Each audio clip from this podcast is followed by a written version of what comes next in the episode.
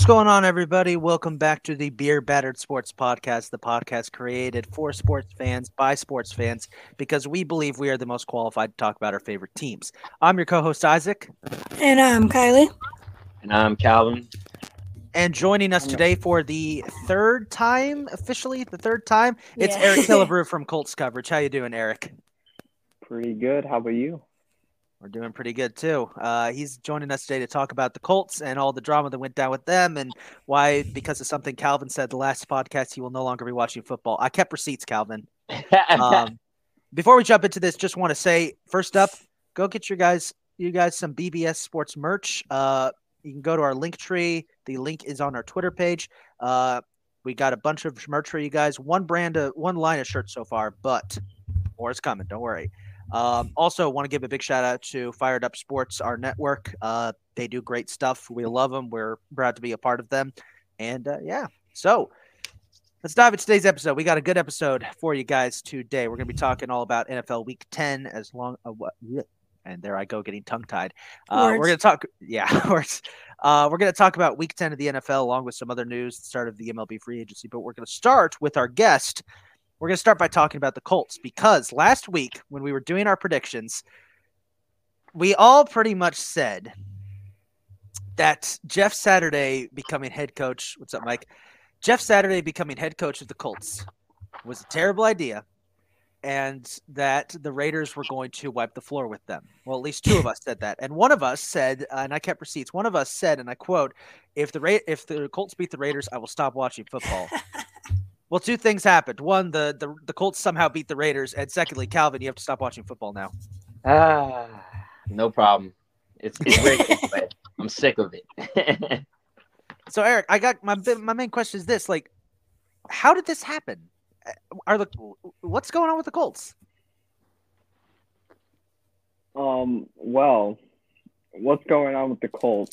I don't think anyone can accurately just put a single finger on what's going on with the Colts. Right. This season, it's a whirlwind. Every every single week, it's something new with this team. New a new headline on what's going wrong. Frank Reich, you know, got the boot last week. Everyone thought, okay, well, who's going to be the interim? We thought we'd promote within. Jim Irsay decided, you know what? Screw it. We're going with Jeff Saturday, my Ring of Honor center and I think the NFL reacted accordingly. I think I think everyone reacted accordingly. Everyone was like, "This is not going to work." Myself included, I had doubts. I was like, "Oh, th- we're tanking." Okay, that that that's actually happening. This is the suck for luck again. I think we all Except there's thought no that. Andrew Luck. That there's no Andrew Luck in this draft. It just sucked for someone. But you know, Jeff Saturday had other had other plans. He, Yeah. first off, he went back to Matt Ryan, which was the best decision he could have made. There was no reason that Sam Ehlinger should have been named starter in the first place. Matt Ryan was hurt for the two weeks that he was benched, per se. But to publicly bench him and put Sam Ehlinger as QB1, that wasn't the right move, in my opinion. Jim Irsay overstepped there, but he's corrected himself. He's allowing Jeff Saturday to make the moves that he deems necessary for this team now. And, you know, we went out and got the win against the Raiders, who, despite now everyone's backtracking saying, hey, they're two and seven. They, the Colts should have won that game. When everyone beforehand was like, oh, it'll be 50 to nothing by the third quarter. So, Right. Yeah, you know, give Jeff Saturday some props. He, he pulled the team together when everything was going up in smoke. All the all the players were reeling from the uh, dismissal of Frank Reich, and that hurt a lot of players because a lot of them had been there with Frank the entirety of their Colts career. Yeah. And so that really stung them. The locker room quotes were wild coming out this week. Just the players stunned and all this mess, and it, and then you had that really messy press conference on top of it. That was just Oh yeah. wow. Mm. I I was I was embarrassed. I was embarrassed to be a Colts fan. I was like, this is a train wreck, and we're getting clowned on by every single individual that knows a lick of the NFL. And honestly, I thought we deserved it a bit, but then we went out and just Saturday got to work and we got the dub. So that It makes did this week seem- much more interesting. it did seem as if the Colts offense really had woke up in that game because I remember Yeah. I've watched I've been watching highlights of the Colts and they're just one of those teams that seems so sluggish this first half of the season. Yep. Um, but that game against the Raiders, all of a sudden, they're like they woke up, they started scoring, they were making big plays, you know. And I think um, I think part of that you can blame on the Raiders because I don't know what's happening in Las Vegas, but that team is just well. Actually, I do know what's happening. They think jo- Josh McDaniels can't coach. Um, but the, the yeah, the Raiders are a broken team, but at the same time, you know, we all thought they would win. No one gave the Colts a chance, and they pulled one of the biggest upsets of the year. Like, Yeah. Well, it all starts up front. The Colts O line. Yeah. It, it's ah. it's always it's always easy to blame the quarterback for the offense mistakes and all that, but when you have turnovers, fumbles, and an O line that can't block anyone, that's a recipe for disaster. And that was the Colts season up until last week. The Colts offense was competent. Matt Ryan was in his groove. They were moving the ball easily up and down the field all game long. And why was that? The Colts O line actually decided to protect this week, last week. Um, and that was a big deciding factor. They were opening holes for Jonathan Taylor. They weren't letting the pass rush get to Matt Ryan. He's only sacked once. I can't remember the last time I've said that. That's it's insane. usually like, oh, it's been long. Oh, we got sacked like four or five times this game, pressured about 300 times. Oh, yeah, you know, just, just the usual Colts, but not not last week. And I think Jeff Saturday played a part in that because a report came out that he came in and basically ripped the O line a new one. That and he demanded accountability from every single one of them. They went out and proved Jeff Saturday that they know how to do their jobs, that they are actually paid money that they're supposed to have. yeah. Now the key is to just continue this because the Eagles front four is also a demon, so they gotta they gotta go out and continue. Yeah, the the struggle with since you're bringing up the Eagles, the struggle with the Eagles is the Jason Kelce's hurt a little bit, so I I can see the the Colts defense getting to hurt a little bit. if they can do that, they might have a shot. Washington proved this last week that it does that it doesn't matter who the opponent is. You know, if if you can game plan the right way, you can beat the Eagles. So I'll say two things about both games actually. Uh, Jeff Saturday definitely came in and changed the offensive line, and what you expect him being an offensive lineman guy, you would expect Yeah. him to get that that together first. Um, but that was a key factor in why those guys won the football game last week. I don't Yeah. think Jonathan Taylor have a game like that since last year, the way he played last week and that that comes with you know the offensive line moving the way that they did. Um, I know I did say I, I wouldn't watch football again. We know that's not realistic, but Yeah. I- it is very shocking to me that the Colts came out there and did what they did because it, it doesn't matter if they're two and seven, like Eric said. People are backtracking, talking about oh they're two and seven, the Colts should have won. It doesn't matter if they're two and seven. You look at that Raiders team, you look at that Colts team. You expected that Raiders team to obliterate that Colts team, whether Matt Ryan was starting or Sam Ehlinger was starting, um, just because of how the Colts have been playing this year. Yes, the Raiders have been playing terrible as well, but you got guys like Davante Adams and Josh Jacobs and stuff like that. When you look at a team with that, with just those two names on that roster, you're already expecting like these guys can take care of business against the Indianapolis Colts, who have an interim head coach who's never coached a day in his life in the NFL.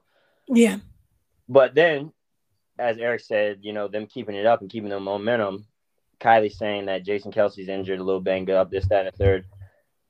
Not only that, but I believe that Washington gave the blueprint to the whole NFL how to beat Philadelphia on Monday night. they did. You keep the offense off the field, because I'll be honest with you, if the offense had more time on the field, we would have got obliterated. You saw those guys score two touchdowns in 10 minutes. So that's all they needed was 10 minutes to score twice. But if you get if if Indianapolis can keep Philadelphia off the offense off the field, then they have a very great shot just due to the energy that Jeff Saturday has brought into that locker room there. Yeah. And I think it, that brings up something interesting I was looking at. So, if you look at the standings right now, Indy second in the South, four, five, and one record. Not the best, but if you look at their schedule, there is there's it's weird because on one hand you look at their schedule like all right philly dallas minnesota the chargers and the giants yeah they they probably won't but a couple of those teams are kind of suspects like we have the blueprint Yeah, for beating the played a eagles lot. we have the blueprint for beating the eagles the chargers the chargers haven't been as impressive as people have thought and the giants every game they play is a one score game so Mike, oh mike okay Mike, how how are you feeling a day after that chip? If you guys don't know, last night on the Fired Up Sports Podcast, Mike ate. Uh, what did he eat? Kyle, you were on the show with him. It was some like chip that it was big as hell. It was literally like the size of my phone, and he ate it, and it was spicy. It was like a mix of um two of the spiciest peppers in the world or something, and yeah, it, it was funny. But Mike, my um, respect, good sir. Right? Torturing yourself. So the point I was going to make is I was going to try and make a point about the Colts possibly having an outside chance of making the playoffs, but now I'm looking at their schedule, uh, maybe not. Because I thought about it. The only two teams on their schedule coming up actually that they have a good chance of beating are Pittsburgh and Houston. Um, I know I started to make a case for it, but now that I'm thinking more about it, I don't really see it. But what about you, Eric? I mean, you're the Colts fan here. Like, is there any chance, or is this going to be one of those? Uh, let's not think about that.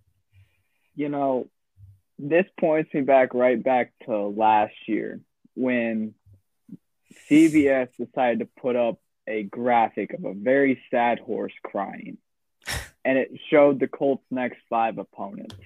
And the Colts were obviously in the mix for the playoffs, but they that they had an upward trek to go, which is exactly what we're looking at this year.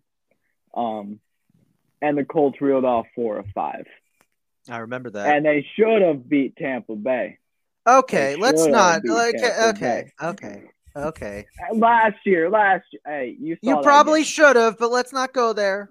Definitely should have. We, we should have. We dropped the ball, and you guys got the win.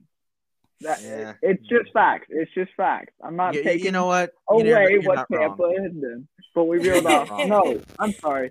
It was five of six. The graphic was the next six games because it was against all these juggernaut teams w- that were top of their divisions. Yeah, and the Colts ran right through them. And the day that graphic aired was in the first quarter of the Bills game where the Colts stomped them 43 to 15. That So was honestly- freaking amazing to watch. I am looking forward to this next second half of the schedule because it actually shows you what you're made of. You know, Mhm. the Giants, the Cowboys, the Eagles, all these teams, they have really good records. Some of them have, you know, questions about who they've actually faced and whatnot, but at the end of the day, their record stands where it stands. Yeah. And you have a chance to go out there and boost your own uh, just by going out and playing well against these teams. So I'm looking forward to it. I don't. Everyone wants a victory at the end, end of the day, but I think it really shows leaps and bounds where you're at when you can start to stack quality wins on top of each other, especially in a stretch of games where they're like, oh, these teams are really hard. Your team has been dysfunctional. What's Yeah. going to happen? You know, Jeff Saturday has a massive chance ahead of him to really stake his claim on this team as they go through this tough stretch of games. And I'm I'm looking forward to it. And it all starts this week. Definitely. And I, I agree with Eric on that. And I'm not sold on Jeff Saturday yet. One win. He's only got one win. I'm not too sold on him yet. But he does have uh vantage point to, you know, stamp himself in the league with the upcoming games here. And even though I'm not sold on Jeff Saturday, you guys know I'm not sold on Minnesota at all. I, I we should have beat Minnesota. The dumb penalty that we had cost us the game against Minnesota.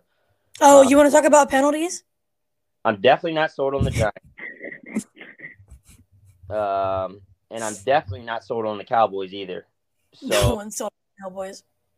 those three teams right there, the Colts have a I'm very sleeping great on the shot. Cowboys. Yeah, but those three teams right there, the Colts have a very great shot against. Um, so you know he, he can he can put his stamp in, on the NFL and make his mark as a head coach, as well as maybe get these guys into the postseason, s- sneaking them in with some wins against those three teams there. Yeah. I think it's great. Like eh, we all, we should have thought about the decision to hire Jeff Saturday a little more thoroughly, because a big issue for the Colts was the offensive line, Yeah, and they hire one of the best guys yeah. they could have hired to fix that offensive line. I'll rescind my take. I was wrong. I, I was really? Wrong too. You know, like I said, it's one game. I'm not sold yet, but definitely was wrong about what he would do. I was I was wrong. I forget what I said, but I'm sure I was wrong. I don't remember what I Uh, well, you said the Colts would win. You were the only one out of us who took the Colts to win. oh shit! Look at me. Yeah. Completely forgot what I did. And to be fair, you're also the only one of us who said that the Eagles would win. And uh, well, shut up. yeah. Looking at our Don't game, talk- looking at our game picks from last week, we all uh, Shut we- up, Calvin. we were- You guys picked Washington to win. What? they did. Yeah, yeah. I I thought I think Calvin and I I think our our uh, line of All thought was the same, and we both kind of had the idea of like, hey, Washington's played Philly before; they've had time to game plan for the rematch, you know, and they probably have a plan going, and also they have a competent quarterback behind um behind center. By the way, speaking of the of the quarterback situation for the Commanders, we could tie this in because this guy was with the Colts last year. So Ron Rivera has said, and I that and I quote, he's unsure if a healthy Carson Wentz will keep his job, and they might stick with Taylor Heinicke. Washington's five and five. They have an outside chance to make the playoffs, and honestly, they could, considering how bad the NFC is. What does this mean for Carson Wentz? What's going to happen to He's Carson done. Wentz? Is he done? He's done. Career backup. He's Here's finished. my take. Huh? If Heinicke keeps winning, Carson Wentz does not get his job back. The Yeah. second that Heinicke shows anything that Ron Rivera deems okay, maybe this isn't the move, they're going to go back to their twenty plus million dollar quarterback that they traded two draft picks in the offseason for. Yeah. Yeah. I And get you that know, may be too late because let's say let's say Heinicke wins the next two. That sits us at seven and five. All right, then he loses the next two. That sits us at seven and seven. At that point, there's only three games left. You can't throw Carson Wentz back in there because seven and seven. Yeah, we That's made six games on. playoffs, but For it. who who knows if we still have a chance to make playoffs at that point because Tampa Bay has won two straight at this point. Tampa Bay may take off out of the water and we don't even know. So, you know, over the next couple weeks here, it, it like if you lose the next two, then do you go back to Carson Wentz? No, because at that point the season's over anyway. If you win the next two, yeah, you stick with Heinicke, but then he could lose the next two, and then you want to go back to Carson Wentz. That's stupid too. You might as well just throw Sam Howell in there, see what we got going with Sam Howell, and uh, you know both of those guys lose their job. And if we we find out if Sam Howell is what we need for the future, or if we need to be planning for another quarterback in the future as well. And I'll say this much: looking at the schedule right now, if the if the Commanders want to get a little cute and start uh, messing around with the quarterback to see what works, these next two weeks are probably the best two weeks they've got because they've got Houston this week and Atlanta the next week. That's a Houston team that's easily the worst team in the league, and an Atlanta team whose identity is all over the place. If you want to experiment with quarterbacks, these are the two weeks to do it because the week after Atlanta, you got the Giants on the road in New York. That's where you got to make a decision of who you're going with because after that, you've got the Giants, the bye week, then the Giants again, then the 49ers, then the Browns, who are kind of squirrely, but they'll have the Predator under center by that point. Yes, I said that. And then Dallas. You got a tough sch- outside of that Cleveland game. You've got a tough schedule coming up. So you gotta if you're gonna try and figure out what works, these next two weeks are the perfect time to do it. I'd even say this just this next week because Atlanta's been playing good sometimes. Well, not the last week. This last week they got wrecked by Carolina in one of the most embarrassing games I've ever seen. But yeah, this so really it's just this week. They got to figure out with this Houston game what the plan is going forward. And my here's my take: if they dominate Houston, which they probably should, because Houston is terrible outside of that running back they got. Ooh, that guy's good. Um, then go forward with Heinicke. But if Heinicke struggles and Houston makes it tight, and they can, they made it tight against the Giants, and that was way closer than it should have been. If that happens, time to consider maybe consider just bring up maybe we should experiment with the Falcons and see what happens. I get that. I just feel like the team rallies and plays better behind four though. Those They guys, do though. They, they don't play like they play. They don't play with Carson Wentz the way they play with Heinicke, and it's on the offensive side and defensive side. Like the the the team just rallied behind that guy a lot more. And I don't know if it's because maybe you know taking them to the playoffs and battled with Brady in that playoff game or what, but the guys just rallied more behind Taylor Heinicke. And not only that, the guy's stats are better when Taylor Heinicke's back there because um, there were there was a side by side comparison with McLaurin stats in the first six weeks with Wentz and then the last three weeks with Heinicke, or last four weeks with Heinicke, and he has more receptions and more yards in four weeks than he had in the first six weeks with Wentz. So it's like not only do the guys rally more behind him, but they also play better with Heinicke on the field. I, I just don't. I never was sold on Wentz. He tricked me that one game, and uh, yeah, he went back to being the Wentz I knew he was going to be afterwards. So I just, I, I, and the thing is also, we don't have to pay him the full amount if he doesn't play seventy percent of the snaps this season. So I hope we just keep him on the bench, let him ride out, and you know release him in the offseason let him go about his business because he's honestly not our franchise quarterback and i'll just completely be 100% honest with you so I agree. So he was on the Colts last year, obviously. And Eric, you know more about the locker room than I would. Um, with Wentz there, like what ha- has anything really been like? How different has it been under Matt Ryan? you know, so with Carson Wentz, uh, some some people were pretty upset that he got traded because that meant five quarterbacks in five years. Right. And I mean Darius or Shaquille, Shaquille. now. He um yeah. He tweeted about it and he expressed his frustration with it. Uh Pittman was pretty upset. Um and you know, Jim Irsay then went on a tangent about leadership and all of this other things. He hinted at uh, vaccination status um, and all these other factors that led into him saying Carson Wentz is gone. I don't care if we're cutting him. He will not be a Colt any longer.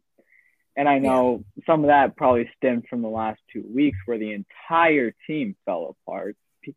They blamed Carson Wentz for it all when they should have really been looking everywhere Yeah. because that was a team destruction, hmm not a Carson Wentz did not help himself in any in any way, shape, or form those two weeks. No. However, that doesn't excuse the entire team.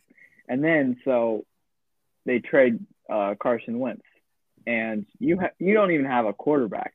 Matt Ryan becomes available, falls into your lap, and the Colts cannot be more elated because they had no answer. There- was no answer for them out there. It was No. are we screwed?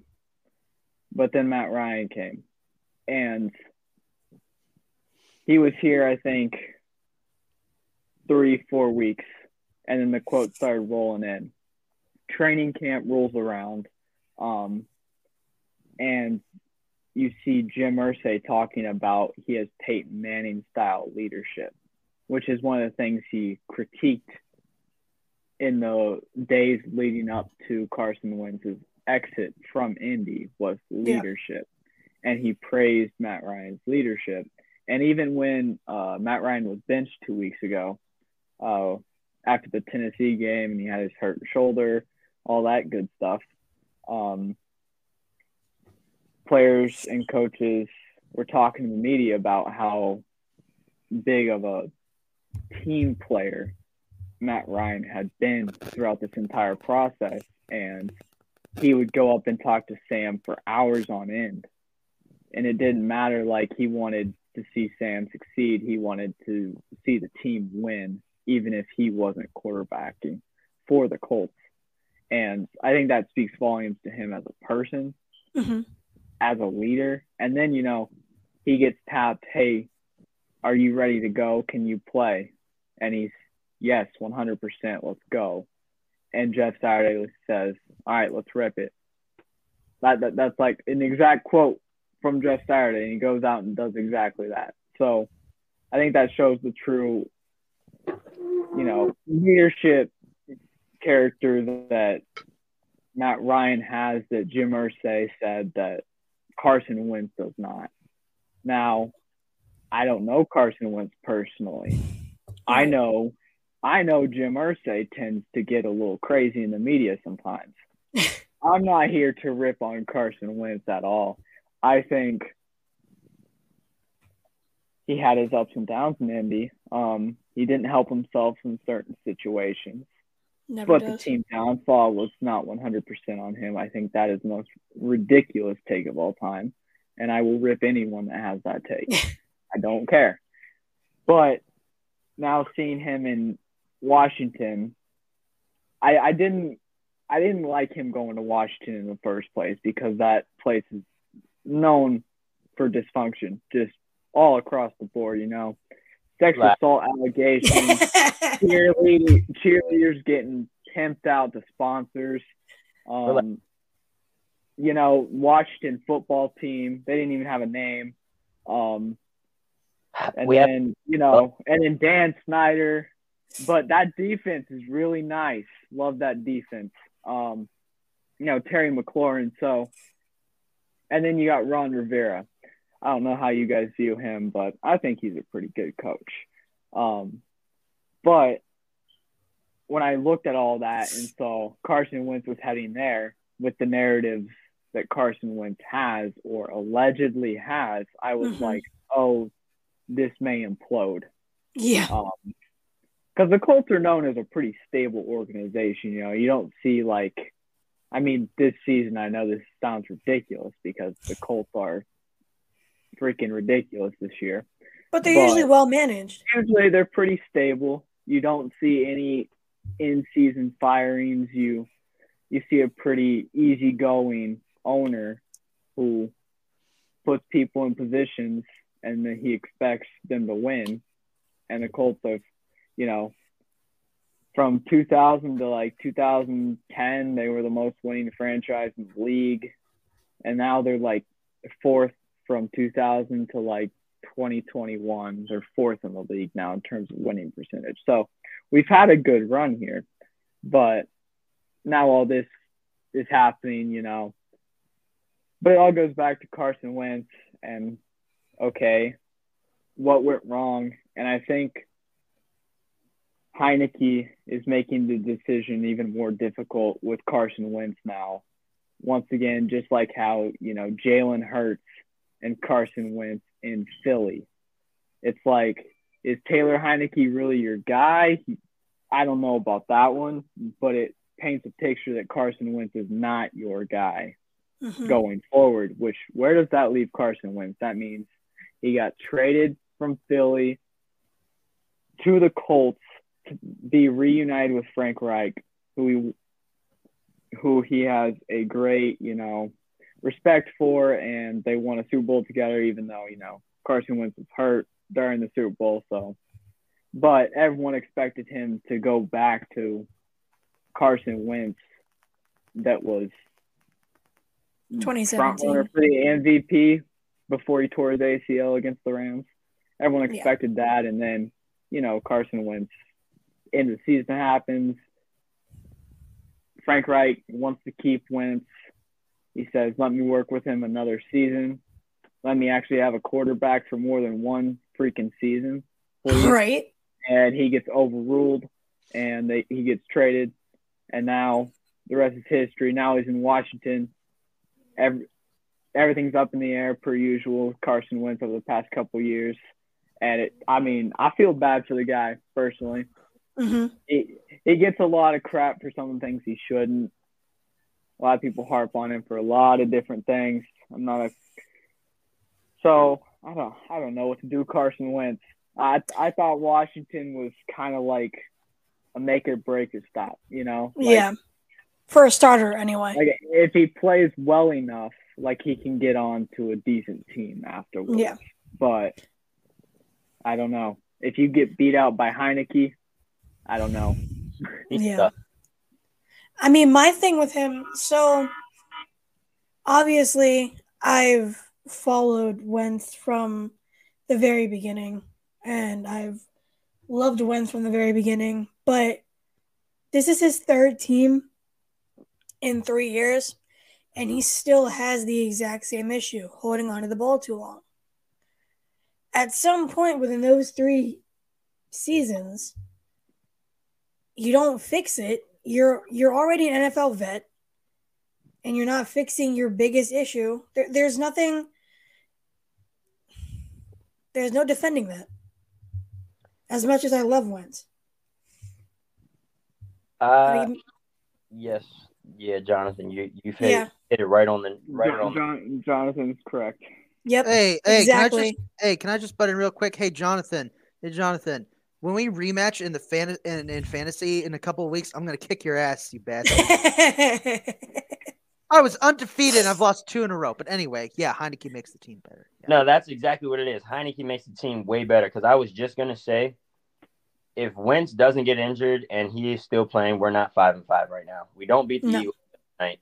We No. don't don't sneak that win out against the Colts that we snuck away because there's no way in hell he would ball deep to Terry McLaurin the way that Heinicke did. There's no way in hell that he would have converted that fourth and eleven or fourth and twelve against the Colts that Heinicke did.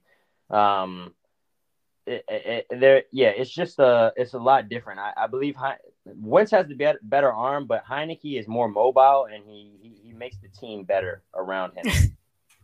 oh yeah, definitely. Heinicke still stinks. He, he's not definitely not a guy's quarterback at all, but he is the quarterback that makes Washington better with this group of guys. Sometimes that's all you need. Yeah. I mean, it, it's just, it's a shame what's happened, but I definitely think that the Colts will be better with Saturday. I, mean, maybe this was the, the thing that they needed to get their asses into gear. They needed a wake up call. Yeah. And And, I think this I was, was- it. Very sad to see Frank Reich go. He, he's, he's a great coach. He's going to go on and he's going to join a team, and they're going to be a juggernaut. I fear, I fear the Bills picking him up. You guys have not seen anything from Josh Allen. If Frank Reich gets paired with Josh, Allen, oh my, it, it's over. It's over. It, it truly is over. There's no point in watching football because it's just the Buffalo Bills. That's it.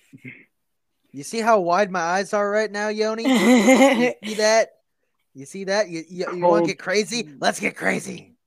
The, The Colts Colts have haven't- not recovered from Andrew Luck. That is 100% correct. It's been five straight years of five different quarterbacks. That is not a ridiculous take at all. In fact, that is 100% true. Um, Andrew But- Luck shocked the world in 2019, and ever since then, the Colts have been in turmoil at that position. You know, a position where the Colts were solid in. They went from Peyton freaking Manning to Andrew freaking Luck. yeah. The quarterback position was the least of anyone's worries. Yeah. Exactly. It was, you can oh, see oh, oh signs. who's that quarter? Oh, it doesn't matter.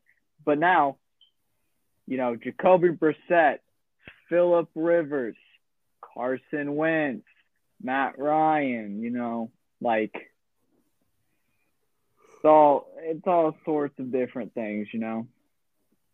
And it's just it's hard it's hard to win in this league when you have a different quarterback every single season in every single training camp having to learn the Colts offense and you have to if you're Frank Reich take out parts of your offense and install new things for this new quarterback, you know? And it's just it was unfair to Frank Reich. It was, Yeah. it was definitely unfair.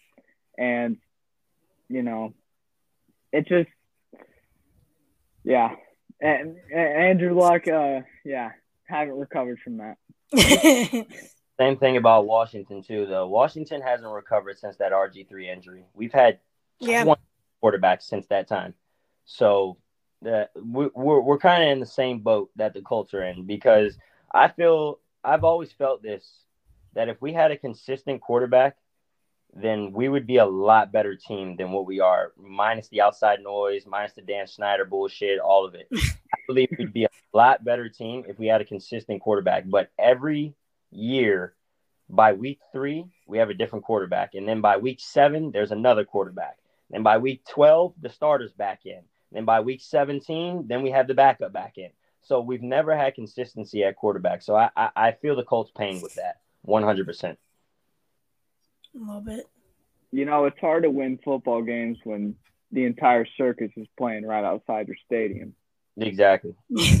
It, it Exactly. truly is hard. I, I have I I have felt for every single Washington fan. You know, I occasionally interact with Commander's Twitter, or it, something pops up in my feed, and you know, I click on the tweet, and it's just all just F Dan Snyder, screw you, I hate you, sell the team, we suck. You know, it's just on and on and on and on, and I'm just. It just sums up a fan base that is sick and tired of ownership, of the outside noise. And I think it actually it has an effect on the play on the field because, you know, who wants to go to Washington with Dan Snyder? Exactly. With all these allegations, with all these investigations. He's getting investigated by the federal government now. Yeah.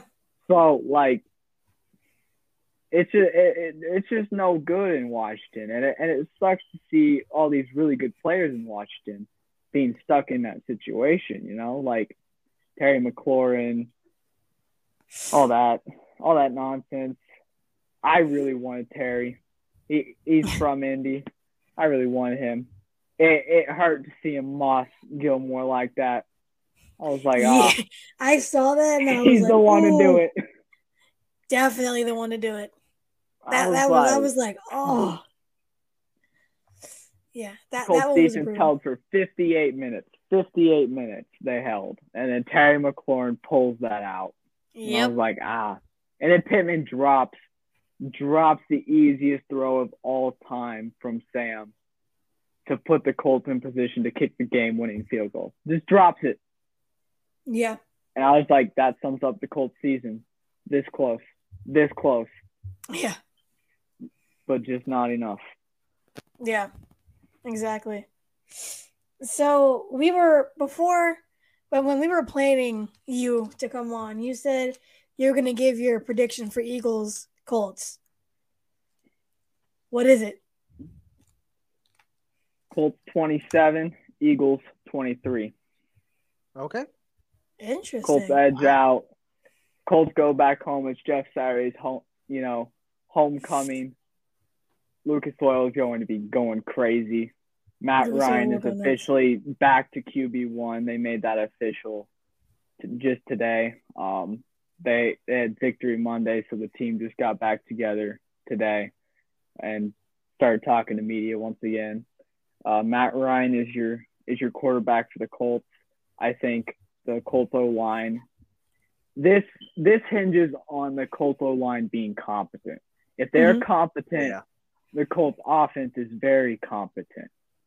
If the O line is not up to par and is like they've been playing outside of the Raiders game, oh boy, we are in trouble. You know, Matt Ryan, he's led five quarterback comebacks this season, four game winning drives. You give Matt Ryan a shot, he's going to get you in the position to win. It all starts up front, though. If we can protect Matt Ryan, the Eagles could be in for a long day. And then on the other side of the ball, the Colts defense has been keeping the Colts in the games where they had no business being in because of the Colts incompetence on the other side of the ball. You know, they're the number four ranked defense. Uh, they've been amazing, spectacular. And you just mentioned uh, Jason Kelce has injuries. I don't know where other injuries, but we are well acquainted with the man of AJ Brown. The Colts know him very well as he was He's a also former hurt. Tennessee Titan. He's also banged up. I expect Gilmore to be on him every single play. And, you know, Gilmore is still Gilly Lock. We saw that last week on Davante Adams. We saw Russell Wilson throw it at him in overtime. What were you doing, Russell? You know, don't throw at Gilmore. And it's just, I, I, it creates an interesting matchup because on one hand, you have the Eagles coming off a stunning loss, in which they are very much pissed off. This is a very pissed off team now because you just you lost the Commanders. You know, no no disrespect, Calvin. No disrespect, Calvin. No, no, we're Uh, putting we disrespect lost. on it. Hey, the Colts lost to the Commanders too. I that hurt me. but it's the Commanders, you know, with all that outside noise, with all the dysfunction, and you know the only undefeated in the league, just got handed their first L, and it was to that. So they're going to be coming in. They're going to be hot. They're going to be mad, and they're facing the team who Jeff Saturday is now in his second week of coaching in the NFL. So the the goal here would be to simplify everything once again, like they did against the Raiders. Um, delegate to the staff and identify key holes and weaknesses. I mean, if the starting center is out, Grover Stewart is going to have a field day. I don't know if you guys know the name Grover Stewart or not. He is the most underappreciated tackle of all time. he, he's a menace. You run against him, he swallows it up. If if there is a negative two yard run, Grover Stewart is at the bottom of that pile. He's just he's a one man wrecking crew. And then you have DeForest Buckner, you know, you have Gilmore, Isaiah Rodgers, Rodney McLeod. So this defense I they have yeah they have they have all the pieces they need to stop Jalen Hurts and this Eagles offense. It's just it comes back to I think Oh. they they can do enough to put the Colts in position to win. It's up to the Colts offense to score the necessary points. Yeah. I will do oh whoa Mike said he'll Mike. do a one chip challenge for each, each point they lose by. Mike, you couldn't handle one chip. Can we get this on record? Like write Oh, this yeah. down. Oh, what's on record. Write this Yeah. down, and I want this recorded. Believe me, Oh, I will- would never will let him. Yeah, I'll, I I will will not let him forget posting this. I Mike, will be posting this on Twitter. Like you will be on Colts coverage page as you eat I love it. your uh, four four chips because you will end up losing by four points. Twenty seven to twenty three is your final from Indy. I don't know how I feel about this take right here. Steelers 2020 collapse moment after the Eagles after blowing the undefeated season at Wash. It's true. Washington does have a tendency to bl- to uh, ruin undefeated seasons recently, but Steelers were complete frauds. The, Yeah. the the jury is out on the Eagles. You know, last week is it an anomaly? Are they going to get right? Who knows? But they got Jeff Saturday and the Colts this week, who up until this point massive dysfunction. You, you know, they're finally showing competence. It's up to the Eagles now to show the the rest of the NFL that nah, this was a fluke. We're going to get right. Well, we will see if they can get it done. I, I yeah, I don't agree with Jonathan's take there because uh, that Eagles team and that Steelers team are two different teams. Yeah. yes, there was some missed calls last week. I will give you that, Kylee. I will give Thank you, you. There was some missed calls on Monday, but there also was some missed calls on our side too. You guys got some penalties that should not have, like the offensive pass interference on Jahan Dotson. That was not offensive pass interference. The guy wasn't even off the line of scrimmage yet. But um, I will say, yes, there was some missed calls, but the Eagles were just totally dominated from that game, start to finish. But this Eagles team is way, way better than that Steelers team was in 2020. By far, this Eagles team would obliterate that Steelers Steelers 20 that Steelers 2020 team like Mhm. by 40 points plus. There's not even a competition to even, you know, compare those guys. Um I I think that the Eagles, like Eric said, are you know they're hungry now. They're I don't think it was a fluke. The loss definitely wasn't fluke. Like I said, they got outplayed for forty for sixty minutes, but they are very hungry now, and they're gonna overcome that loss and either gonna blow the Colts out by fifty plus, or it could be that close game and the Colts sneak away, like Eric said. But um, the Eagles definitely are not flukes like that Steelers 2020 team. That's that's the moral of the whole entire story. That Steelers is totally different. All I'm saying is the Eagles better win because Eagles Nation, that Twitter account, is in my sights. I'm Dude, i I'm- know. I sent you that. I am screenshotting a lot of tweets. I'm gonna have a field day on Sunday. If, if That's the what I Eagles lose, I'm I'm going to have a field day. Colts Twitter is going to be on fire. I might It's have to going to block be you on. Twitter for a day. Hey, hey, I won't be attacking you. We're I cool. know. I will be attacking this Eagles Nation fan account that is tweeting memes and saying, "Oh, we're gonna destroy the Colts," you know. And so if they lose, they're gonna get what they deserve. I may even make a like mini video of just all the takes because Yeah, you know.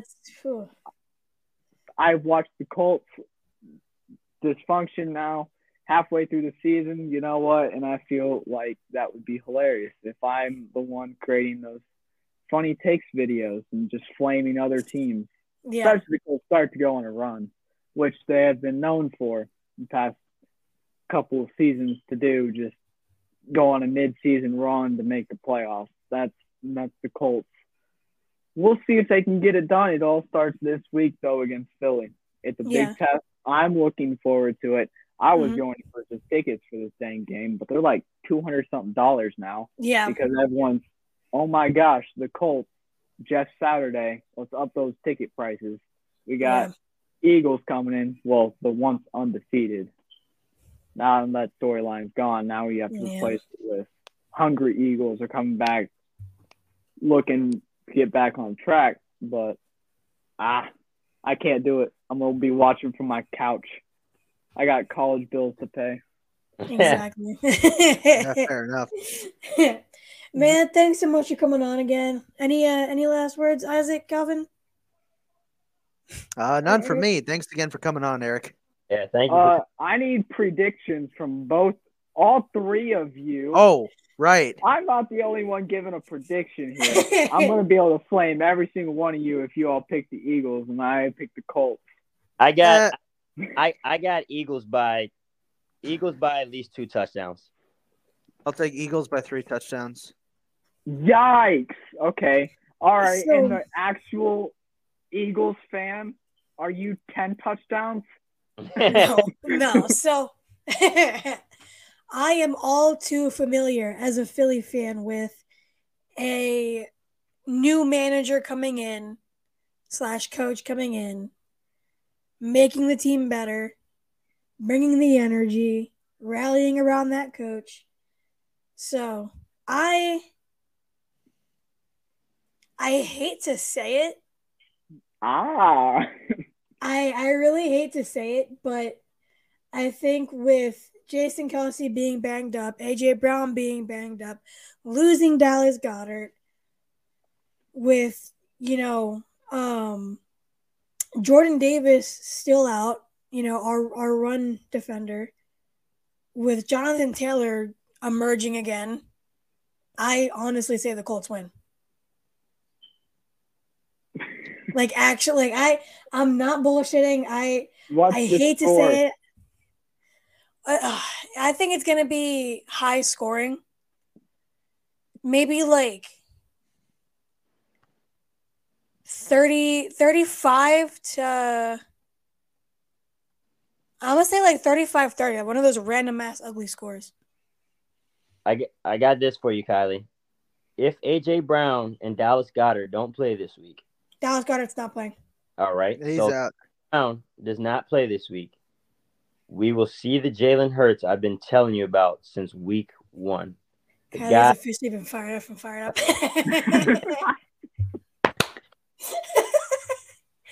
oh wait, did he leave? He did leave. What happened? I don't know what happened. I don't know what just happened, but Uh-oh. I think Well, he um, actually. In any case, uh, himself out. In any ca- case, thanks There we go, he's for- back. Oh, he's back. Never mind. Never mind. Oh, what happened? I might have accidentally hit. I don't know what happened, but welcome back. I was just laughing about you getting fired because you took the Colts here. right? You know, you know what's funny? I'm pretty sure you said you weren't taking the Colts when I DM'd you earlier this week. I'm pretty sure. I also said the Colts are about to lose 50 to zero because I didn't know who was calling plays. So, I like the Eagles But then- but then the Raiders game happened. I have more confidence. Parks Frazier looks competent. So now we're ready. Actually, I, I, uh, I got to see what the uh, point spread is because that'll that'll that'll help my prediction. I think it's. I want to say it's nine. It was nine point five last time I looked. Oh yeah, Eagles by two touchdowns. It's not not not high enough for the Colts to be the uh the winner on the out uh, on the other end there. uh, hopefully, it, hopefully it wasn't just the Raiders being the Raiders. That's also true. Uh, we'll True. see. I, I think it's going to be an extremely close game either way. I obviously want the Eagles to win, but I just I'm all too familiar with an energetic coach slash manager coming in and doing some magic random crap, uh, like Thomson with the with the Phillies. So I'm all too oh my god, that's nothing. Eagles minus six point five. See, that's what I'm saying. That's exactly my point. Also, Kylee is a closeted Colts fan. She just doesn't want to tell anyone. No. But she does love she does love the Colts, you know. Kylee, we all One, remember one last day, year. one we all day, remember last year. one day she's actually going to fully commit to the No shoe, way. and she's going to turn over those Philly colors into Colts blue. It's going to be a glorious day. we'll go out for shots and we'll, you know, talk about what the hell happened to Colts once Andrew Luck left. But until that day, I have a you can theory that continue being closeted. I have a theory that everyone is secretly a Colts fan. Like you can't convince me like that. Every everyone at one point in their life had a Colts phase. I had a Colts phase where Have I thought they were the coolest team. to a Titans fan? Have you yeah, no, Titans, bro. I, Titans fans exist. That they are few and far in between. They do? They usually live out in the country, but you can find them every once in a while. Dude, I hate They the they hate the Colts. I- If they could create mass genocide, it would be against Colts fans. Yeah, definitely. They they straight up hate us because we owned them for 15 years and they didn't like it, and they finally won two straight years during the Colts dysfunction. They have now won four straight against us, swept us back to back years, and so now they think they're all big, and now I have to deal with that because I'm one of the biggest Colts pages, so they're always coming onto my page and DMing me and all this other crap. So I'm looking forward. I want to get to the playoffs. I want to see Tennessee. Ooh. I want to see Tennessee in the playoffs Okay. because Okay. you win that game. Once again, the argument all comes back to you may win the meaningless ones, but you can never win the ones that matter. And that's Yep. been the whole True. point. They don't have a Super Bowl win. Anyway, I don't know why I'm going off on the Tennessee Titans right now. I don't care about that team.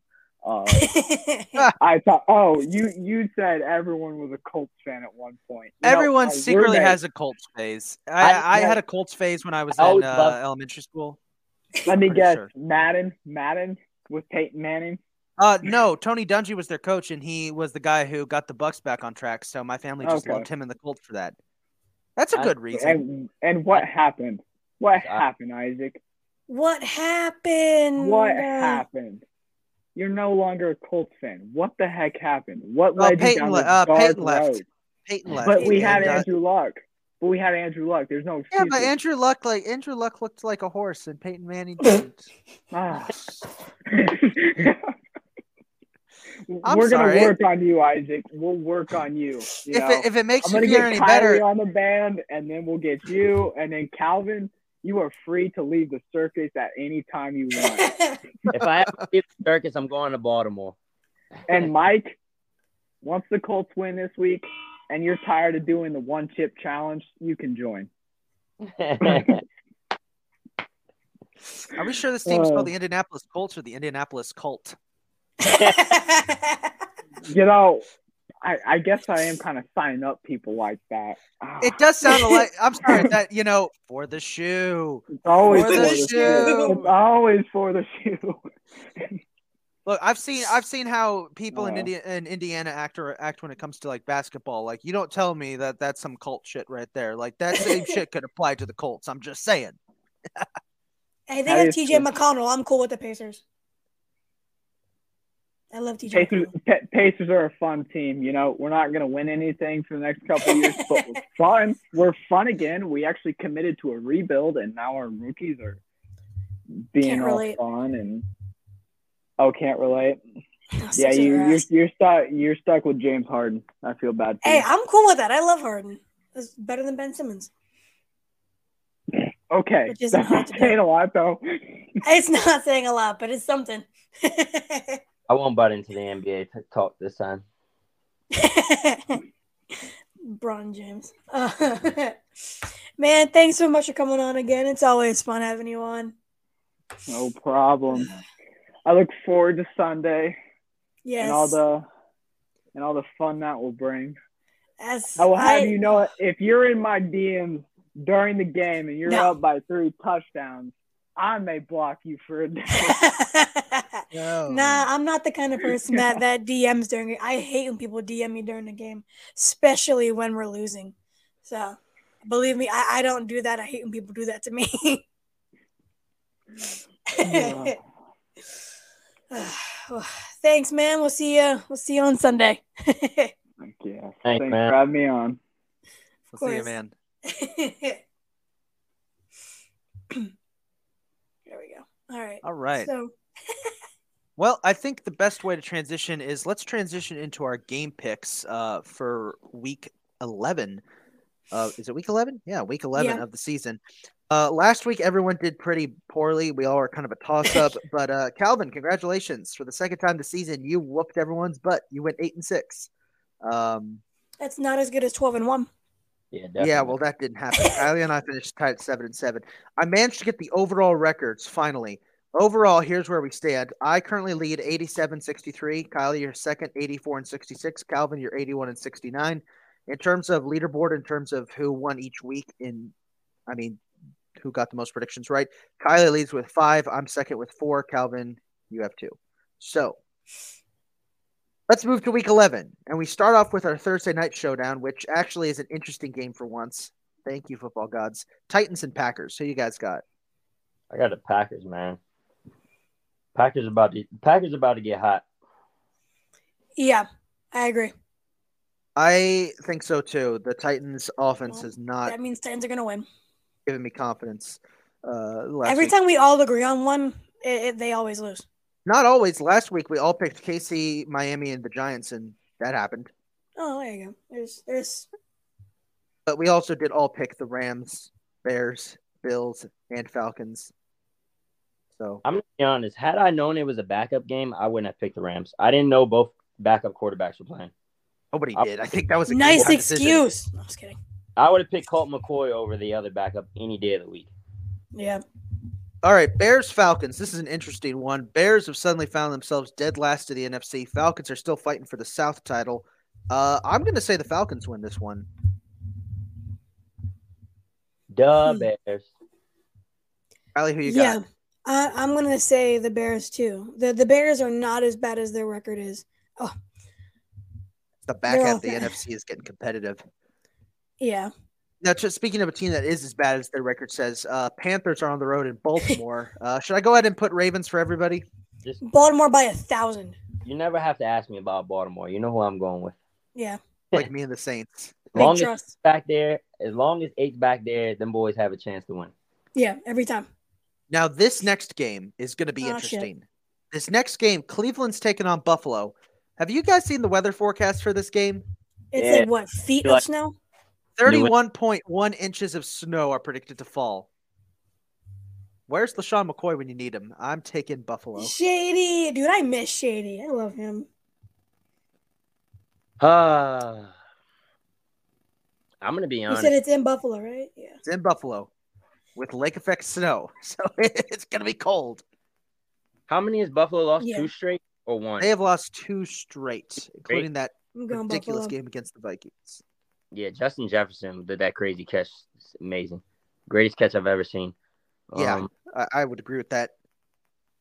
uh, in Buffalo.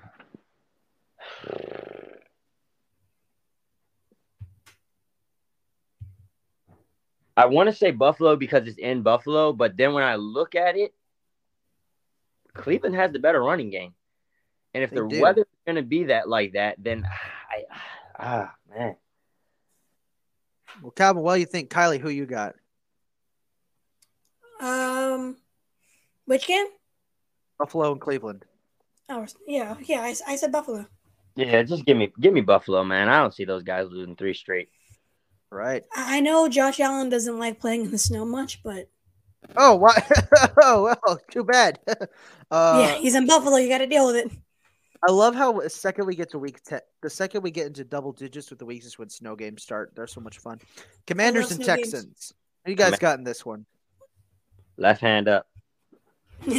Left hand up. Who are we? The Commanders.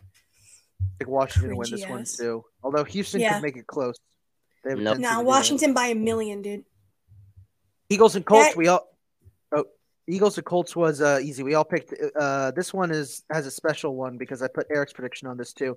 Eric's taking the Colts. We're all taking the Eagles, right? No, I said Colts. You did say Colts. Wait, I got that wrong. All right. Jets and Patriots. Crucial game for the AFC. Hey, all the East teams are in the playoffs right now in the AFC. So this game is going to be crucial to decide which one of them doesn't make it. Because one of them is getting one of them is getting replaced in the playoff picture by the Bengals. Both teams coming off a bye week, right? Hmm. I love that. Which game is it? That's Jets. Patriots. I'm taking the Jets to win this one, but I will say Mac Jones. I had to pick him off of waivers because I was running out of quarterbacks in fantasy. He better come through. I'll Who's take home? the uh, Patriots are home. Mm, And the weather outside looks frightful for this game. So give, give me give me Patriots. It's at home. They don't lose in Gillette like that to the Jets. Calvin, who you got? Yeah, give me give me good old Bill. Right. Billy B. Rams and Saints, two teams that are uh, now. This is going to be interesting. I- I have made it. I've made a habit on this uh, on this podcast during these picks of always uh, always picking against the Saints. Well, that day it changes because the Los Angeles Rams are a steaming pile of shit right now, and I'm going to take the New Orleans Saints for the first time ever. You heard it here. I'm picking my mortal enemy to beat the Rams. I said Uh, I'd never do it, but the Rams are so bad right now. Still disappointed in Kylie. Cool. Hey, look, Mike. I I am too. Coop, Cooper Kupp injured. Give me the Saints. I hate the Saints. They suck. But no Cooper Kupp. Give me the Saints. Yeah, Kylie, what you got? I'm still gonna go Rams. All right. I need that draft pick too. So give me Rams. Fair enough. Lions and Giants. Uh, Lions are going on a little run recently. Giants still can't seem to win games by more than one score. Who we got here? Give me Lions. Give me the Lions. Mm-hmm. I'm gonna stick with the Giants, but I think this game is gonna be this game could be a game changer for both team seasons. If the Giants win this one, then they've gotten through the part of their schedule that's really easy, and then they can focus on the tough games ahead. But if the Lions win this, then this could be the start of a run for the Lions. And Yeah.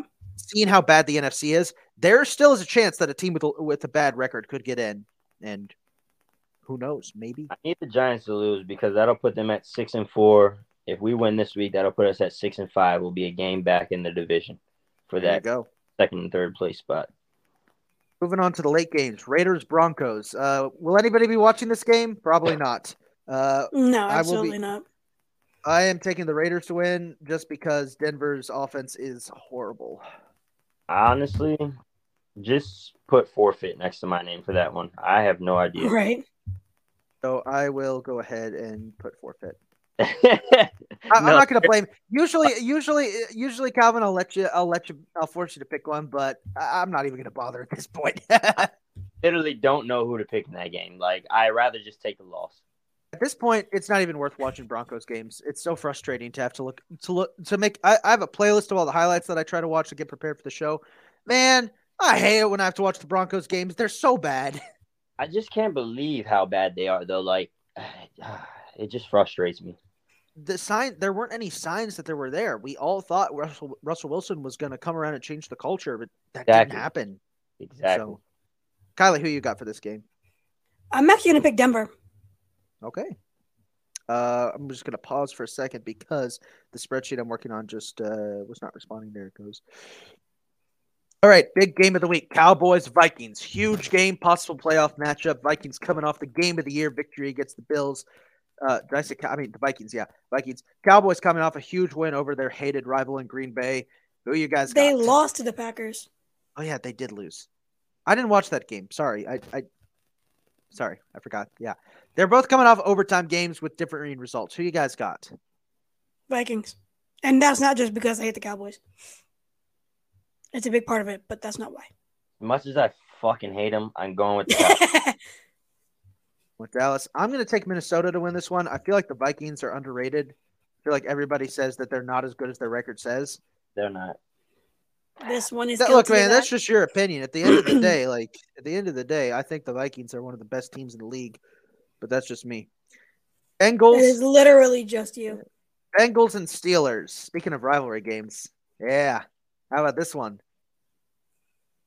Should mention for this one, Bengals are wearing the white tiger uniforms. Bengals by 100. Yeah, I'm gonna go Bengals. I'll take Cincinnati to win this one too.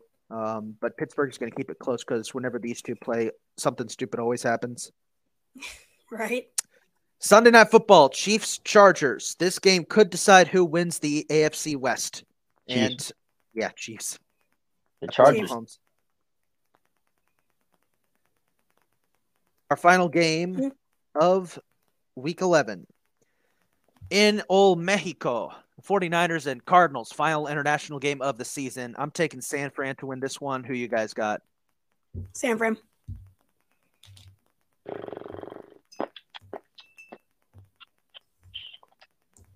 Give me San Fran. All right. The, the picks are in. All right.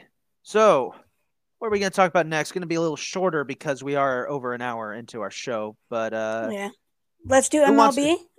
yeah, we'll uh, we'll do a little rapid fire recap of some of the other sporting events. So Yeah. MLB, uh, let's see what's going on in there. Free agency has started. Uh, here's what I'll do. It's I'll boring go over as some of our, hell. I'll go over our talking points. You guys give me some quick thoughts so we can knock everything out. Uh, we'll start with this. Uh, Anthony Rizzo is staying with the Yankees. He'll make 34 million over the next two seasons, plus a club option for 2025 that includes a six million dollar buyout. Yes, keeping that quintessential Italian flavor of New York. I like it. Now let's re-sign Judge. Damn it. Yeah, seriously, resign Judge. You, you got to do that to even be in the slightest bit competitive next season. Yeah. Thousand percent.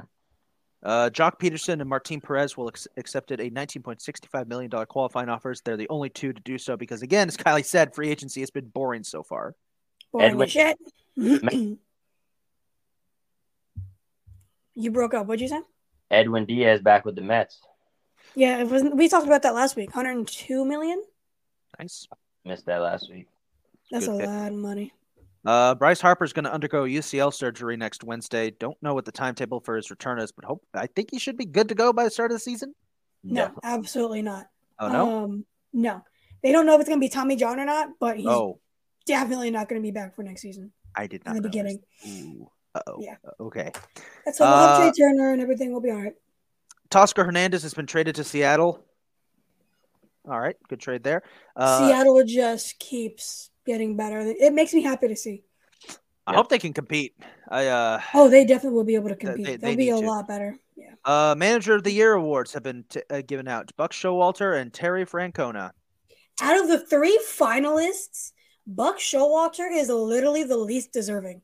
Of Who's Buck course. Showalter the manager of? He's the The Mets. the Mets manager, right? Yeah. And I don't it's what- not just it's not saying that he's a bad coach. Obviously, he's not. But he didn't win his division when he had a, a very clear cut lead two weeks left in the season. And then he gets swept by the Braves. Of those three finalists, it should have been Snitker. And I hate the Braves more than the Mets. It should have been Snitker. I get that. It, it should have been Topper, honestly. It should have been Thomson. Probably. But he got, we talked about this on Fired Up last night, and I'm still pissed off about it. Thomson didn't even get fourth place. He got fifth behind the Cardinals manager who doesn't deserve to be named. You play, they play in a shitty division and they barely won. They were what, like 15 games up or whatever? They won that division against the Brewers who were just collapsing like very quickly. Like, no, it, it shouldn't. He shouldn't have been fourth. It Thomson, not even because I'm a Phillies fan. Thomson took a 22 and 29 team to 86 or 87 wins and a World Series appearance. No, it, it should have been Thomson. I can understand why they picked Terry Francona for the AL because that Cleveland team was rebuilding and shouldn't have been competitive. And Francona Should have been the O's. yeah, but yeah, I don't know how I feel about Showalter getting it. Um, that's pretty much everything to go in baseball. So uh, It should have been the O's manager to win for the AL because the O's were there's- expected. No, the O's are expected to lose over 100 games. they're saving the O's manager of the year for next year when they make the playoffs. Trust me. True, true, true. Yeah. Let's move on to hockey real quick because we can knock that out of the park. Um, yes, hockey. So uh, I actually have some actual news to talk about in hockey this week. Uh, let's first start with the big news. The NHL will not stage the World Cup of Hockey in 2024. Boo. Um, don't worry, international players, you will get your comeuppance, I guess, because uh, the uh, Toronto Maple Leafs honored European legend Boris Salming uh, by retiring his jersey. Uh, Salming was one of the first European players to break into the NHL back in like the late 60s and early 70s. And by the way, if you don't know anything about the history of the Maple Leafs, they did this despite their owner, Harold Ballard, may his soul rest in hell, um, one of the worst owners in the history of sports. Uh, Harold Ballard specifically said no Europeans because he was a racist piece of shit. And the Leafs general management still hi- uh, signed Boris Salming because they were like, look, you're the only, you literally are the only reason we're going to be competitive at all during this era. So, uh, yeah, just don't, just if anyone asks, you're Canadian or something like that. Like, Har- look up, look, Urinating Tree did a gr- like a nearly hour long video on why the Toronto Maple Leafs haven't won a uh, Stanley Cup since the 60s. And most of it is due to Harold Ballard being the worst owner ever and just destroying everything during the 70s and 80s. Um, but yeah, Boris Salming, great player, jersey retired. Love to see it. Um, the Bruins have now won their first nine home games in a row, which is ridiculous, but they are under a bit of fire from everybody because they signed this prospect named Mitchell Miller. Don't know if you heard yeah. I actually have no idea what's going on with that, but I uh So on November 4th, Miller signs a three year entry level contract with the Bruins. Everyone immediately points out um, Mitchell Miller's under investigation for being a massive racist during his junior and school career. And all this stuff started coming out about how this dude legit was straight up bullying his black classmates to extremes we haven't seen since like Klan members. So the Bruins released him. And then, of course, the other side of the internet says, well, uh, you're just, you, you cancel culture. It's not cancel culture if he's a racist. That's all I'm to say. yeah, I have no idea what's going on with that, so I'm not even gonna Basically, the Bruins signed a racist. Everyone said, "What the hell?" And the Bruins were like, "Oh, sorry, sorry. We probably should have looked into that." So, you know, the usual internet drama. Um, but uh, good on the Bruins. You That's- don't- We got no room for that in this. We got no room for that culture in hockey. Let's talk about Uh, the Devils' 10 game winning streak. They are on Yeah. a ten game winning streak. Devils look good. They look. I better am than- so pissed off because last night, um, before I went on Fired Up, I was watching the Devils game, and um, I I had placed a same game parlay where I had, I was like, you know what, I'm feeling a Jack Hughes goal tonight, so I bet on him to have a goal. I bet on Jesper Bratt to have a um an assist, which by the way, speaking of Jesper Bratt, shout out to everybody that was on the Twitter space for the Brat Pack uh last what was it, Friday? Yeah, it was on Friday. Yeah, it was on Friday. So that that was a lot of fun. They had the outing the Saturday after, and Jesper Bratt came onto the ice and took a picture with everybody, which was really cool. Very full circle moment. Um, so shout out everybody that did that. But so yeah, so I had a Jesper Bratt assist, and then I had uh Vitek Vanacek having 20 over 25 and a half saves. Vanacek had 25 saves. Yeah, the the only team right now, 25. the only team right now that's better than the Devils is the Bruins, and it's not by much. The Devils No, are. it's not. I don't think anybody expected the Devils to be this good, um, Uh-uh. but they are. Looking I at the standings, sorry, Lindy. looking at the standings right now, I mean, in the Atlantic, Boston is still killing it. Toronto is the only other team with more than 20 points. Florida and Tampa Bay are in a pitched battle for that third spot. Detroit, they're hanging in there. Montreal, they're doing better than expected. Good for them, the Canadian. Uh, Buffalo's starting to fall off a bit, and Ottawa's just continuing to underperform. They won the offseason, and they only have 11 points so far. Uh, in the Metropolitan, New Jersey is killing it. The Islanders are barely hanging on to second place. Carolina, they're solidly in third. Rangers continue to be underperformed. They started off so hot, but this last week they've just been haven't been there. Um, Good. I don't know what that, what's up with the Flyers. Uh, Washington is collapsing, Pittsburgh's collapsing, and Columbus. Ugh.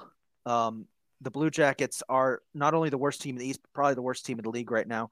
And with Patrick That's what you Lane get, now Johnny. out, with Patrik Laine now out with a sprained ankle, his bad season is getting worse for them. How's the Columbus, West- Johnny? I bet you wish you were in New Jersey now, bitch. I thought Columbus was going to be the wild card team. I was so wrong. Well, it's still long season. We're only on week four, but Well, when you sign someone like Johnny Gaudreau, you're supposed to be decent. I I, I, I admit. Um, I would assume. right now the worst division in hockey is the Central. Um, only one team's got over 20 points, and it's Dallas. Um, Winnipeg Boo. sits second, one point back, and in Colorado's the only other team that would make the playoffs at this point, and they would barely make them. Uh, Minnesota is average, Chicago's bad, Nashville's bad, Arizona is bad, but not as bad as we thought. That's key. They're No. not as bad as we thought. And then St. like Louis. what, 14 game uh, away game? They have like Something. 14 away games in a row. something like that. Uh, That's and then St. insane. St. Louis is just um, well that that cup win in 2019 is looking a, a lot more distant. Um, finally in the Pacific, Vegas is killing it. Uh, Kings are looking better and better, but Vegas has has a five point lead on them for that division. Seattle's hanging in there. Kraken are hanging in there. They're looking good. I'm uh, still Ed- mad at the Kings for beating us in the Stanley Cup 10 years ago. Edmonton and Calgary, by the way, they are the wild card teams right now, but they're both kind of meh. But uh, yeah, I mean they're they're better than any team in the Central. Uh, San Jose, they're bad. Vancouver, they're bad, and Anaheim is the worst team in hockey with a 5-10 and one record through 16 games. Damn. So yeah, uh, looking at your stat leaders, I'll go over this quickly. Leader in uh, in points is Connor McDavid with 32. Leader in goals is Connor McDavid with 15. Look, Ed- Ed- Edmonton may be average, but at the end of the day, the Oilers still have the best player in hockey. Leader in plus minus is um, Connor McDavid. uh, Hampus Lindholm for uh, the Bruins with a uh, 18. In goaltending, Whoa, uh, what? yeah, he's got 18 plus minus. Holy shit. That's insane. Goaltend goals against average is Linus Ullmark of Boston with 1.96. Save percentage, it's. Linus Ullmark with a .936. And in terms of wins, it's Linus Ullmark with 11. So there's your Vezina Trophy winner, everybody, Linus Ullmark of Boston. No, it's going to be Vitek Vanacek. There's a reason the Bruins are the best team in the league. They are just killing it. Um, uh, except in the PR department. I mean, really, you couldn't have done a background check on Matt on Mitchell Miller before you signed him. You really, you really didn't see all the allegations of the intense racism. Like, really? Okay, I don't know whatever. what's going on with that, so I don't. Well, I don't know. hopefully that can get resolved. Let's wrap things up by talking about basketball. And uh, I don't think we have a goober of the week, or do we? Ben Simmons. Yeah. If if it's if we don't have a goober of the week, it's going to be Ben Simmons by default. Yeah. Speaking of Ben Simmons, uh, Kylie, you gotta you put Ben Simmons. Nets are growing frustrated with Ben Simmons' lack of playing time as our lead thing to talk about. Well, that was just the first thing I saw, but um, yeah, apparently it's it's not just like a minor thing. Like Bleacher Reports posted about it, and other places have posted about it. So I mean, the guy lost his confidence a long time ago. But um, you can't blame us. We were the last ones to give up on him. Yeah, that's true. But I also look at it as you guys have kind of ruined the last two number one picks that came over there to you guys because Markelle Fultz was a baller before he came to to to to the Sixers. Then he left the Sixers and he learned how to play basketball again mysteriously. Um, I don't know what happened with Ben Simmons. He he left the Sixers. I thought maybe he'll be able to learn how to play basketball again, but this guy, he just he lost his confidence a long time ago, and he's never gained it back. And uh, I think he actually had a career car, career high in points or something last night. Um, Season high, season high in points last night or whatever. But uh, eleven. you know that that uh that shows you that the guy he, he, he just has no confidence anymore. So I do want to say one thing about Ben Simmons that isn't just shit talking. So it it's really frustrating because it's like I didn't want to get rid of Ben Simmons. I was I was defending him until literally the very very end because we and I mean we we have said this for years all he needed to do was shoot the free throws. If you shoot the free throws, you can dominate in the paint use your strength and dominate in the paint like you'd like to do, Right. and then people won't foul you. So just shoot the free throws. You don't even have to shoot the three. Just shoot the free throws, make those on a very consistent basis, which I didn't think was that difficult, but I guess it is.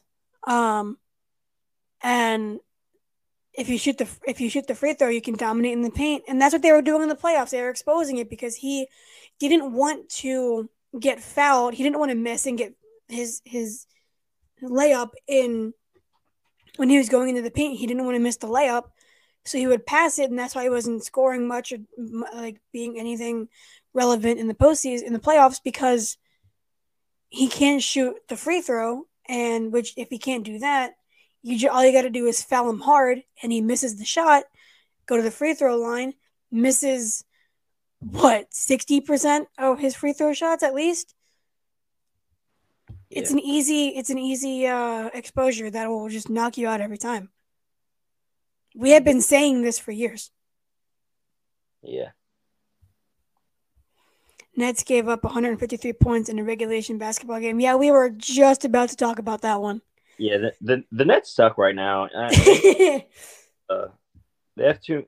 The Nets are kind of like the commanders of the NBA right now. They have too Mhm. much outside stuff affecting their inside things. Um, yeah have the Kyrie situation. Yeah, Ben Simmons. Steve Nash gets fired. Uh, that you know, during the offseason, KD and Kyrie both asking for trades, and then now KD says she's fine with the team, and now you know, like it's just the the Nets as a whole. They just suck right now. They they uh they need to figure out what's going on over there in that organization. Yeah definitely fully agree and it doesn't help with kyrie I think we should give the I Nets our Goober of the Week award. They're just goobering it up. yeah they're definitely goobering it up to say the least I want to. I like that term, goobering it. Goobering. yeah. Um a couple more things to note. Jokic did enter his health and safety protocol. um, so that's, I mean, Why do you enter it? I have no idea. I don't care. I hope he's okay, but Oh, right. You- You're still pissed off about last year. yeah, Deservedly so. Deservedly so. Don't hurt me. I mean, I'm obviously not gonna wish harm on him. I would never do that. That's ridiculous. But I'm just saying, I don't like him. Um, the James Wiseman for of the Warriors. He's a 2020 second overall pick. If you don't pay attention, uh, he was sent down to the G League. So uh, I don't know what's going on with that, but Warriors been playing bad basketball. That's what's going on with that. they really have. Yeah. They uh it's insane. Usually when we see something like that happen, that means they're usually going to bring a vet in sometime soon. So Yeah, I don't know what vet they would bring in. I mean, you got Dwight Howard out there. You got in Taiwan. you got Demarcus Cousins. He's a free agent, but you know, usually when we see something like that, we we usually see a veteran coming into play. Yeah. You wouldn't think they would need a veteran, but I guess yeah, I guess everybody needs one. A little an extra one, I guess. Um the Nuggets beat the Bulls 126 to 103. That's a I I think that I had the Bulls being better than the Warriors are a minus when he's on the court. Yeah, that's what I heard. I haven't been paying much attention to the to the Warriors, but I've heard he he even lo- he just lost his rotation time as a whole. He hasn't been playing much at all, so that's why they sent him down to get to give him time to play. But I don't know. Um, but they the Warriors did embarrass the Spurs one thirty two to ninety five. So, I mean, the Warriors bench as a whole and not getting it done. Yeah, exactly. Same with the Sixers. The Sixers, their benches, our bench is ass too. Yeah, Warriors bench stinks right now. Jordan Poole, he upsets me every fucking night. Right? Did you see Ja's half court shot though? Yeah, I think they I lost did that game, not. but They did lose, but it's ridiculous. that Ja half court shot, what was it? It was it was to end was it to end the half or was it to end a quarter? I think it was the half. That was, he was literally on the half court line when he just threw it up. Yeah, Ja Morant's different. He he's he's, He's so good. I love John, dude.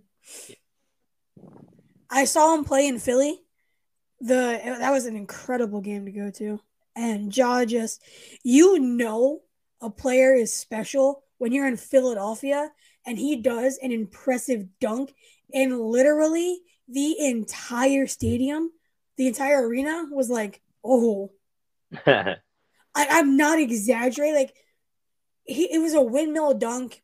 Uh, it- it- his signature windmill dunk, and Nah, he I don't know how I feel about this. that's a New reach. Age Iverson. That's reaching. I- So I wouldn't call him that. I don't think he's changing the culture as much as Iverson did. Because Iverson, reaching. yeah, I, I, Iverson really just changed the culture of basketball. He had, there's a lot of clothing banned because of him. So Ja Morant never crossed Michael Jordan and got a bucket on him. that's true. That's true. Him. that like Ja Morant is nowhere close to Allen Iverson. That man, Allen Iverson, was different. Yeah. Yeah. It, it was definitely fun. AI is that he, he his hop, so he can dunk a lot more crazier and stuff like that. But Yeah. all around play, I'm taking Allen Iverson over Ja Morant any day of the week. Oh yeah, for sure. I mean, Ja, Ja also hasn't played enough a, a long a long enough time in the league for for that comparison just yet. So Yeah. I I hope the announcers take a break on that one. But Uh, you know they won't. They always have to hype things up like that. yeah, they gotta hype things up. I I mean, yeah, they they they like to hype things up and just be stupid. That's why I try not to listen to the national media because they're just stupid. Um, but I, I mean, literally, Allen Iverson for people who are watching that, you know, don't know much about it or like are too young to to know about this, like Iverson really changed the league. Yeah. I mean, Michael Jordan's responsible for the baggy pants, the baggy shorts that you that we see today, because he wore his his he wore his bull shorts over his uh, North Carolina shorts every game. But I, Mm-hmm. go ahead, go ahead. But Iverson literally has clothing banned, like specific types of clothing banned in the league because of him. Tattoos because of Iverson. That's a popular thing because of Iverson. The shooting sleeve, Iverson. He popularized all that. That guy was getting his hair braided during the game. During the game. Yeah. like you can't come close to that level of swagger. No. It's that's incredible swag right there. And to step over Ty Lue, bro. Well, to be fair, a lot of people have done that uh, figuratively, metaphorically. But I think he's the only person yeah, to but do not that really. physically. Yeah, he's the only one to do Not that only that, physically. Ja Morant has a way better team than Iverson did when he took that 2001 team to the NBA Finals. Yeah, Yeah. I mean, I th- I'm pretty sure the second best player on that Sixers team was Dikembe Mutombo. Yeah, And he was hurt half the year. He was hurt half the year, and it was uh, an older Dikembe Mutombo too. Yep. So, I mean, as much as I love the Dikembe Mutombo and saying the Dikembe Mutombo, Who else was on that team? Hang on, hang on, hang on. I do not remember. Eric Snow. Here's who else was on that team. Y'all ready for this? Oh, oh, oh, oh. Yeah. All right, let's. All right, y'all ready? So instead of bringing sound effects, just list the players. all right, the players on the team: Raja Bell, Nope. Rodney Buford, Nope. Speedy Claxton, Nope. Matt Geiger, Wow. Tyrone Hill. Jesus. Hey, Allen Iverson, not bad. Jermaine Jones, Nope. George Lynch, Todd MacCulloch, Aaron McKie, Roshown McLeod, Dikembe Mutombo, Kevin Ollie, Pepe Sanchez, and Eric Snow. Who are you people? when you have a dude named Pepe on your team, you're not supposed to do well. That right there is why Ja Morant cannot be compared to Allen Iverson. Yeah, Ja Morant has actual like players In- that aren't in like Ja's my defense, player though- created versions. I just watched Hey. Desmond drop 40 points the other night. In Ja's defense, though, with the new with this with this league right now, one player is not gonna get it done. Yeah, yeah. Yeah. It- you Like- you could do that back during the days of Iverson and Jordan, but you can't Yeah. do that anymore. We couldn't do it. with Jordan. Jordan was that that Bulls that '90s to '98. That '90s Bulls team was just unreal. Um, literally like one of the best teams of a decade. I, Get the Celtics and the Lakers, but I get that and I like that take, but then you look at it like Luka took the Mavs to the East, to the Western Conference Finals. to the conference finals, right? But did they win the actual finals? No, no, that's very true. But you know, he single handedly took those guys to the Western Conference Finals. So I believe, you know, if he had maybe ten more minutes in that game, he goes to the NBA Finals single handedly. Yeah, I mean, you do have that happen sometimes, but like, it, it's while I do think it is it is the end of the big three era because team players aren't staying as healthy, and uh, Kevin Ollie's the head coach who won UConn men's last national championship. Ah, Didn't okay. know that. Well, there you go. Um, well, I do strongly believe it's the end of the Big Three era. I, you you gotta have more than one player to win it all, and they the healthy. You gotta stay healthy. With the Sixers' issue is Embiid and Harden not healthy. Yep. Claxton caught on with the Spurs for a spell, and Raja Bell was decent with the Suns. Oh no, Bell was definitely a shooter with the Suns. He definitely had a he definitely had a crazy shot when he was with the Suns. Yeah. Leonardo Barbosa too. He had a shot. anybody with the name Leonardo. Um, um. Oh, So, shall we do some stat leaders and then end the uh, end the episode? yes. All right, let's do it. So, for the standings, we have At one, we have the Celtics. Two, the Bucks. This is the East, obviously. Three, the Hawks. Four, the Cavaliers. Five, Wizards. Six, Raptors. Seven, Knicks. Eight, Sixers. Nine, Heat. Ten, Pacers. So that's the top ten. Yeah, Uh, st- yeah. So for the playoff picture now, it would be the Knicks playing the Sixers. The winner of that game plays the Bucks.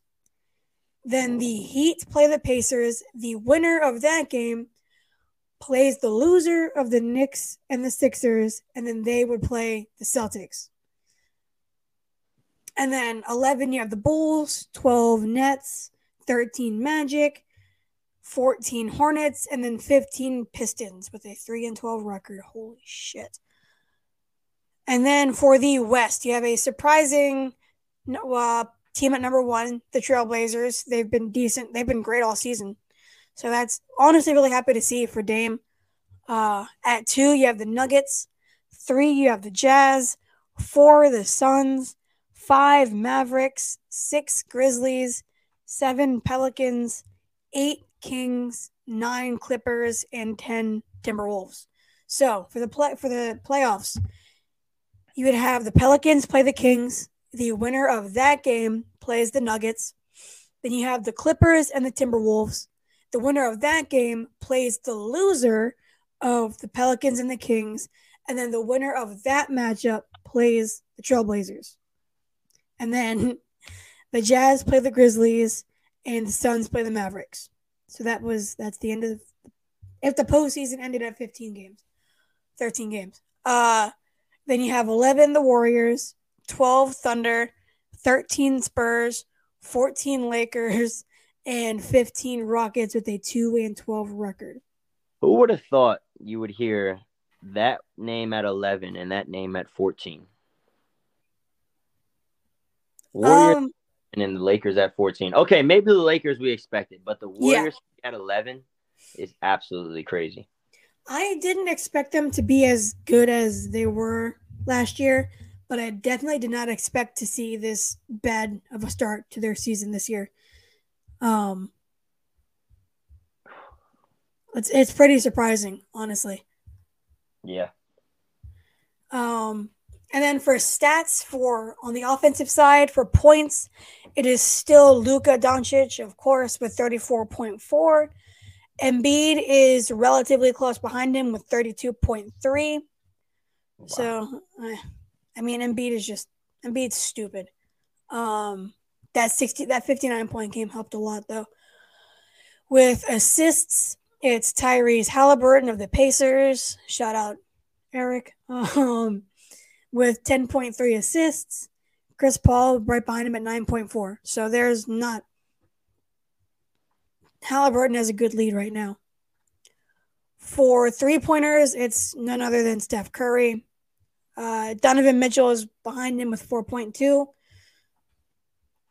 For defense, you have with rebounds, you have Rudy Gobert at 12.9. One full rebound behind is Clint Capela at 11.9. With blocks, it's Brook Lopez with 2.5. Uh, right behind him with is uh, Ivica Zubac with 2.1. Zubac, Zubac? I think it's Zubac. And for steals, it is unfortunately OG Anunoby with 2.7. I will never give the Raptors anything nice to say. Uh, right behind him, though, is Luka at 2.1. So that's that's your stat leaders. All right. All right. Well, that's going to wrap it up for us here today on the Beer Better Sports Podcast. Once again, thank you to everybody who tuned in to watch. Thank you to everybody who's listening when this gets released on all of our platforms later. If you want to follow us, you can follow us along on Facebook, YouTube, Twitter, Instagram, and Twitch at BB Sports underscore pod. Interact with us live on Facebook or YouTube. You can head over to the link in our Twitter bio in our Twitter bio for our merch. Remember, this stuff, it's good quality. I've been wearing the sweatshirt all day. I and feel great. it's really comfortable. It's really nice. They're really comfortable. Uh, thank you guys so much. We will see you next time. Same time, same bat location. trying to do a Batman and Robin joke, but it didn't work. Whatever. Peace. Peace. Bye, guys. See ya.